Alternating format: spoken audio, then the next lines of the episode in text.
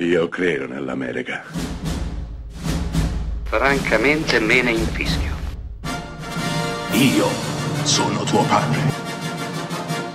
Anna Nishimasa. Rimetta a posto la candela. Rosa bella. Per chiudere in bellezza il giorno della donna, giorno che la celebra a tutto tondo, ho scelto un film un po' insospettabile, Wonder Woman, diretto da Patty Jenkins nel 2017.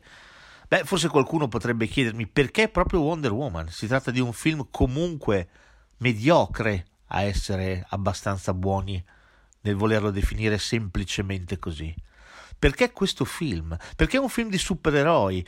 Beh, la risposta sta esattamente nella definizione. Perché è un film di supereroi.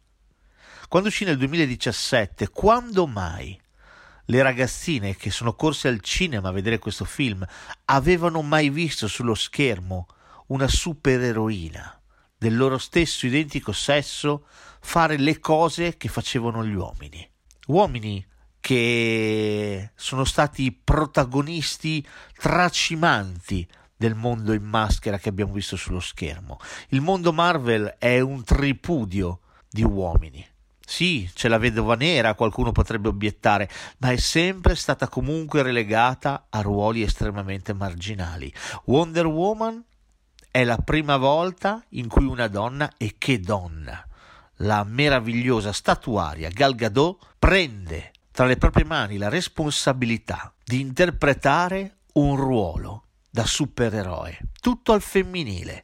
E che godimento, che meravigliosa cosa deve essere stata per eh, donne, ragazze, bambine correre al cinema a vedere questo film dove finalmente potevano vedere una ragazza fare le cose che fanno di solito gli uomini. Quanto deve essere stato meraviglioso e galvanizzante per loro capire che potevano veramente fare ciò che volevano, volare, correre, essere antiproiettile, addirittura fermare la prima guerra mondiale. Ecco, tutto questo è Wonder Woman. Wonder Woman è il film della consapevolezza, del cambiamento. Wonder Woman è il film che ristabilisce l'equilibrio e che per la prima volta ci regala un film di supereroi completamente virato al femminile. Può sembrare poco, ma se ci pensate è tutto.